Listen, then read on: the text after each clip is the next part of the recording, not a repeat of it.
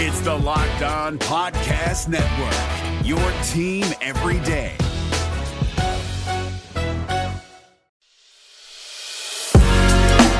You are Locked On Reds, your daily Cincinnati Reds podcast, part of the Locked On Podcast Network, your team every day. Welcome into the Locked On Reds podcast, part of the Locked On Podcast Network, your team every day. My name is Jeff Carr. I'm your host and super fan of the Cincinnati Reds, and I've turned my addiction into information for you. Each and every day, I'm going to bring you news, rumors, transactions, everything about the Cincinnati Reds. Thanks for joining me. Let's jump into today's episode.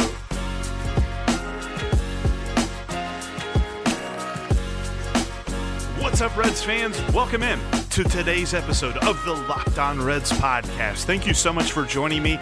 In case you missed it, yesterday we had our first part of the conversation between myself and Mark Sheldon.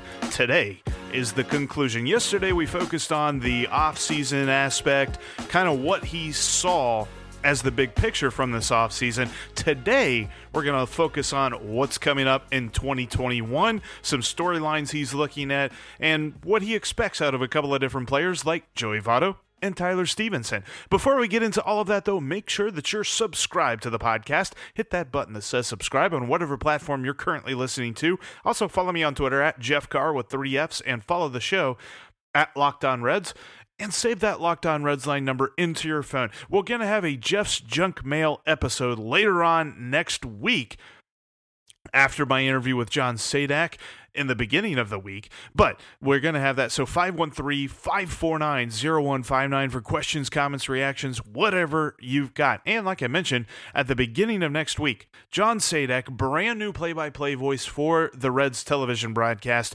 joins me on the podcast. So you're not going to miss any of that. All right, enough housekeeping. Let's jump into the conclusion of my conversation with Mark Sheldon kind of like you said, Nick Krall has said that what's in house is what's in house at this point. So let's look at the storylines uh, for this team. The, the number one storyline for me, uh, it's something that kind of was a big thing last season. And obviously, with the shortened season, a lot of people put more pressure on this guy than I thought maybe he deserved. Although, for me, the jury's still out on him. What does David Bell have to do to earn an extension? Because this is his last year on the contract, right? It is. I mean, clearly he's going to have to win. Uh, yeah. does he have to win a World Series? No, but he has to at least show the team's headed in the right direction. I would think to get an extension. I, um, I mean, right now I just I looked at one of the projections. I think it was Baseball Prospectus had him at like 79 wins. If if it, let's say that's what they end up having, I, I, that's not a good omen for him. Um, yeah, I mean, they just have to win. I think if it's um, um, a, a, sub 500 year, he could be in trouble. I, it all honestly depends of how he gets the most out of his players. I thought they played pretty well for for him, especially the last month of the season. They they were one of the better teams in baseball. That's how they got into the playoffs, and he showed tremendous loyalty to his players. And they, and I think at the end of the day, with that that time when uh, they mixed it up a little bit with Anthony Rizzo and Joey Votto whom was benched recently by by David and, and Jesse Winker were our first ones over the step and looking to protect their manager. And I thought that said a lot about where David Bell kind of stands with the players. Yeah. Oh yeah, absolutely. I I never I I kind of don't put a ton of stock into people on Twitter sometimes. And there were some folks on Twitter that were like, Ooh, I think he's losing this clubhouse. It's like, I don't see that at all. But I'm with you. Like the the success has got to be there. And they're kind of putting all their eggs in his basket with the lack of moves that they have made this offseason. But there is kind of one topic. It's something that was brought to me by a player, Brandon Bailey, who I had on the podcast a couple of weeks ago. He talked about this idea of hashtag Cincinnati, and maybe not necessarily all of the chips are on David Bell. Maybe some of them are on Derek Johnson and Kyle Boddy based on how they're going to develop the pitching staff, how they're going to develop the farm system, and things like that. How do you perceive that? Because there's been a lot of kind of like we've been talking about, a lot of under the radar moves for guys that most fans have never heard of, but they all sort of have this one commonality of spinning the ball really well. What, what do you make of that? Yeah, some of their moves, even before this winter, kind of telegraphed that under uh, Derek Johnson and Caleb Cotham, the previous assistant pitching coach, now it's Eric Jagers.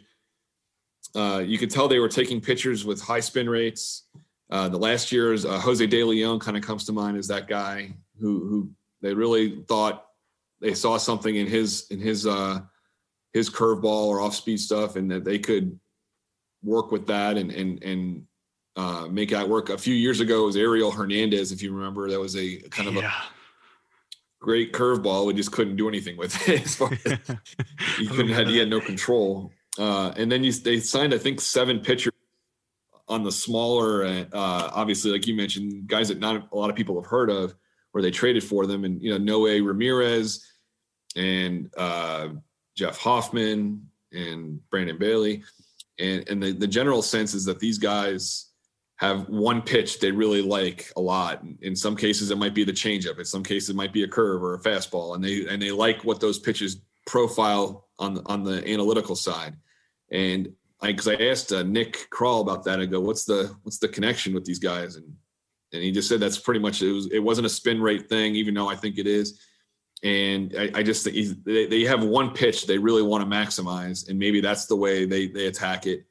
Um, you know, Lucas Sims was a guy that kind of, even though he came a few years, if he came before, I think Derek Johnson was around, and uh, he's another guy that he had a he had a lot of spin. He's got that fastball, and he worked at it. And he, you know, these guys are all looking at the machine at the uh, Rapsodo and and the and, and, all that you know TrackMan and things like that to, to find out how they can get the most out of those pitches. And that and it's it's Caleb Cotham was very good at taking that information, all that uh, all that mathematics, so to speak, and, and breaking it down to something that was relatable. Uh, and I think the pitchers really benefited from that. Derek Derek could teach it Caleb could crunch the numbers, and, and then they would, and Kyle obviously kind of supervise what what goes on with the in the system. And now it's going to be the same thing with Derek and Eric and and Kyle, and they're going to be able to maybe tell these pitchers, okay, this is the pitch that works for you. This is the pitch that doesn't work for you. We'd like to see this, this, and this. Get in the bullpen, go to work, and um, we'll see. You know, of those guys, all seven of them going to pan out? Probably not. But if they can minus you know two or three or four, and then put them with the guys they already have, you're on your way. Derek Johnson's never leaving Cincinnati, right? He's going to stay here his entire career.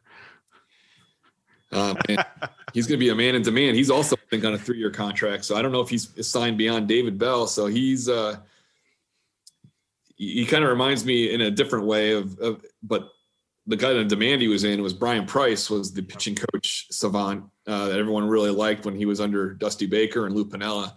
And, and now Derek's had success in Milwaukee and Cincinnati with pitchers. So uh, the Reds will certainly have to, to compete to keep his uh, services, but I can tell you he likes it here. He's got Sonny Gray. He's close to Nashville. There, there were some reasons that he came to Cincinnati. They weren't entirely about the business of baseball. Some of it was personal. So the Reds still have a, a benefit of proximity to Nashville.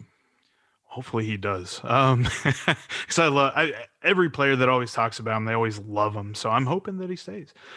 Uh, looking at the bats, like we've mentioned before, that was not a great year, and it culminated in 22 scoreless innings in the playoffs. I kind of look at the newcomers from last season, and Shogo and Castellanos and Moose.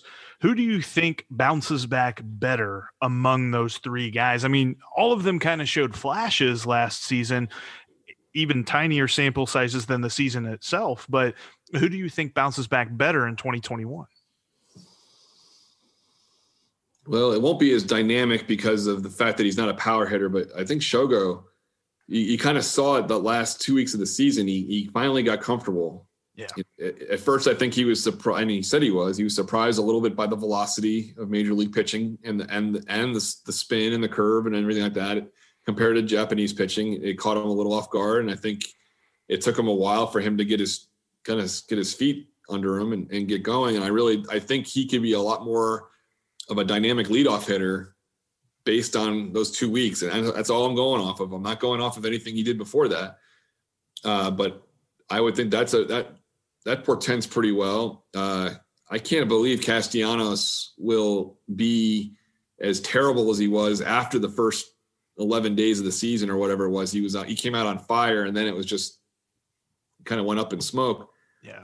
And, and Moustakas will probably be somewhere in the middle. I think. You know, I, I I can't imagine again another guy that he he came in. He he had the, the COVID sit out. He had to sit out for COVID. He had you know a lot of things were just not right last season for a lot of players.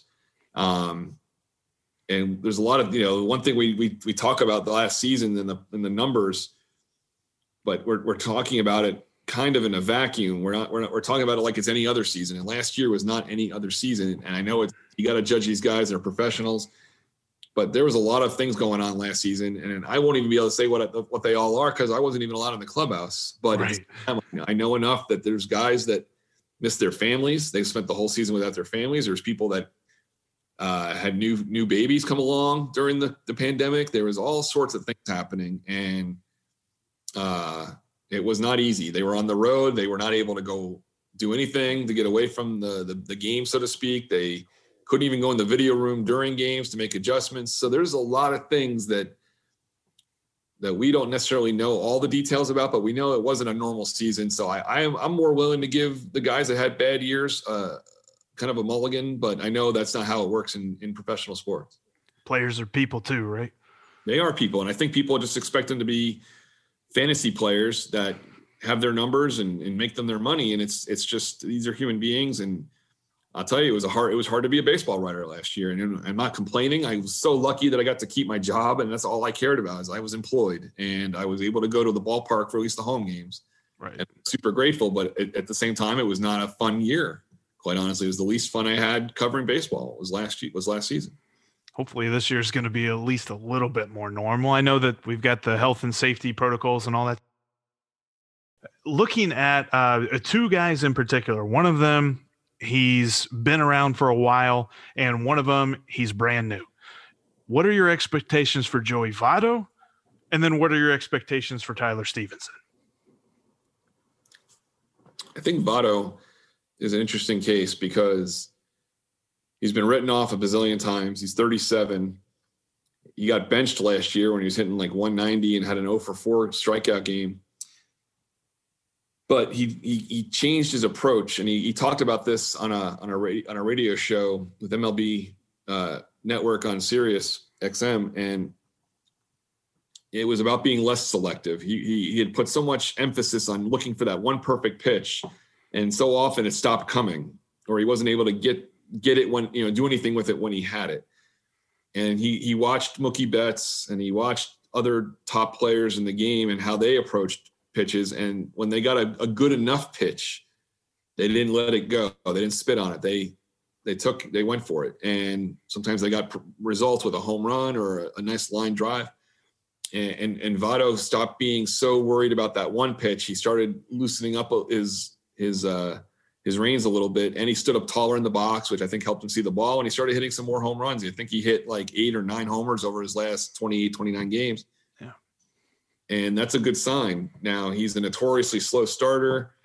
They can't really do that again. And I think I think it's important for him to get a good start. But I think uh, I think Joey has a chance to maybe he'll hit 20 homers, and that's enough. If he's batting even third or sixth and he can just contribute, as long as he's not costing the team, you know, that's Right. that's where it comes down. He he's got to, you know, he's he's 37. He's not going to be what he was 10 years ago, but I think there's a chance they can still mine a good enough season out of Joey Votto. And as far as uh, Tyler Stephenson, I don't know how that's going to work. I don't know if it's going to be a what kind of if it's going to be a platoon, if he's just going to face the lefties and, and Tucker Barnhart gets the righties, or they'll do it by pitcher, or how you know David Bell doesn't like to assign specific catchers to pitchers, although it happens sometimes. But uh, the one thing with Tyler Stephenson is he got a lot better defensively. They really liked working with him at the alternate site.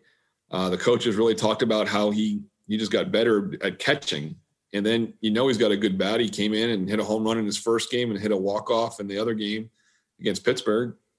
So he's got some pop and he can hit. And I think he's definitely going to be the catcher of the future every day. We're going to see him in the lineup all the time if he's healthy. And you'll see a transition from from Barnhart to Stephenson. How fast it happens really depends on the performance. I appreciate your time, Mark. Thank you so much for talking with me. I just got two more questions. I promise Yeah. they'll be quick. Um, the first one being, what are the chances the Reds extend Luis Castillo this season? Because I I saw something that said like the Phillies did it with Aaron Nola about this same service time, and then the Cardinals did it with Carlos Martinez as well. Do you think the Reds take that route, or do you think they wait? I think they should. I think any, the longer you leave them out there, the, and the closer he gets to free agency, the the more you're you're tempting fate. Um, you know, they've had a history of the last few years when they have a player they really want to bring, keep along for the you know for a while, is in doing a contract. It happens during spring training. Um, they did it with Suarez. They gave him a seven-year, six, $66 million deal, dollar deal. Joey Votto signed his huge deal or agreed to it during the end of spring training. So it wouldn't surprise me if it happened in the early part of the year. I think once the season starts, I don't think there'll be any chance. But uh, it, I think he's a guy they should lock up, and it, it just depends. You know, they missed out on Cueto. They held on to Johnny Cueto too long. Mm-hmm. He got away for less than they probably would have liked to have gotten him for. So they, they need to make a decision. They need to be, you know, make it quick. I, I think just based on what's in the system they have some good pitchers coming, but I think if they want to keep their window open for a while, Castillo needs to be a part of it. Couldn't agree more on that one. I mean, dude has shown, and, and even with all the rumors and stuff like that around him, I, I was kind of with you. I always thought that it was just, well, Nick Krall didn't say no, so then the report is, well, they were talking about him. It's like, yeah, but I, I don't think that was ever really that close. And then lastly, something that um, we're looking for this spring training. There's a lot of guys to keep an eye on. Who are you watching for? Uh, maybe one or two guys that you're looking at this spring? Well, I'll, I'll throw in a, a, disclaimer. I'm not going to spring training for the first time uh, since uh, 2001. So uh, disappointed. It's just the complex won't be open to okay. the media. So there's no point. I'm, i could go for the games, but right now the the juice isn't worth the squeeze, and I'm, you know, I'm not vaccinated, and there's a lot of you know different situations obviously at play here. So uh, I'm not going to be able to see these guys, and that's a bummer. I'm, I'm, disappointed. But as far as just in general, um, I'm curious about Nick Senzel. Um, that guy always seems to be on the verge of doing some really interesting things, and then he gets hurt, um, and I, he hasn't been able to stay in the lineup enough. So I'd like to see how he does in spring training, and if he can have a full camp without any uh, injuries holding him back, no shoulder injury, no ankle, no nothing. And I think a good healthy camp for him would be really what the doctor ordered, no pun intended.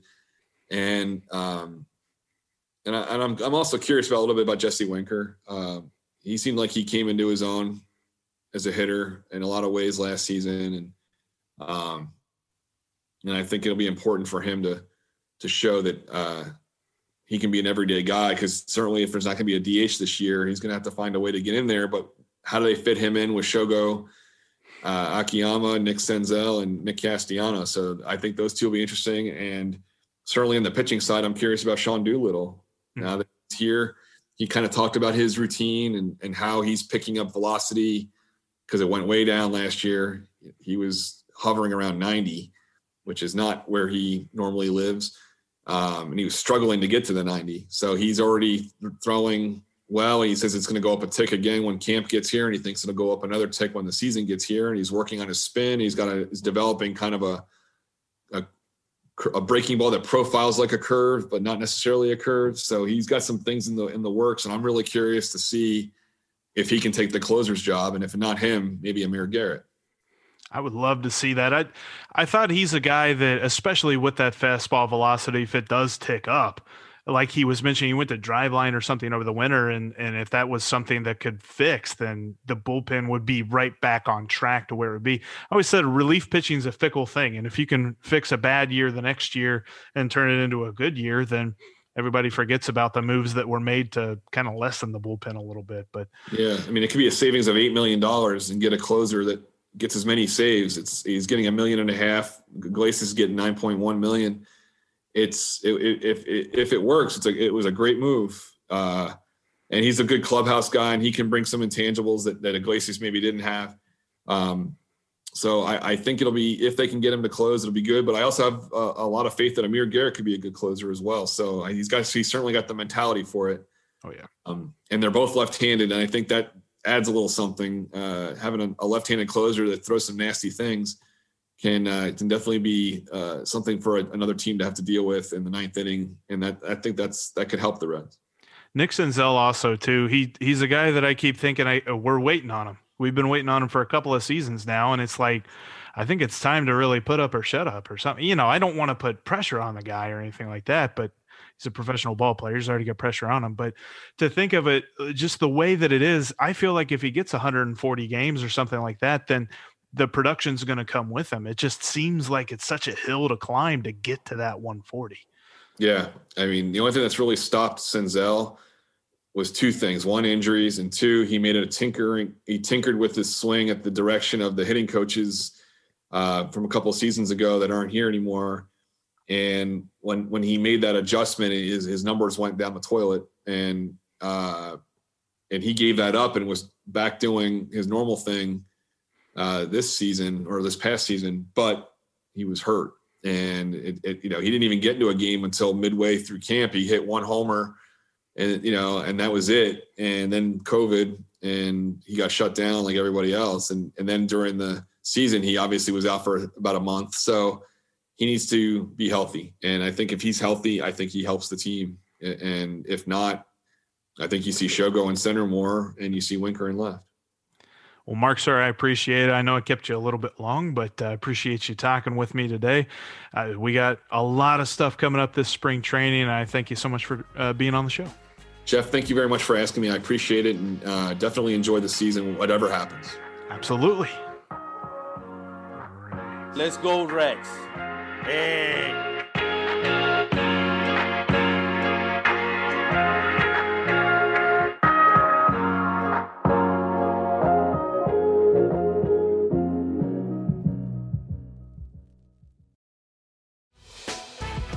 Prime members you can listen to this Locked On podcast ad free on Amazon Music.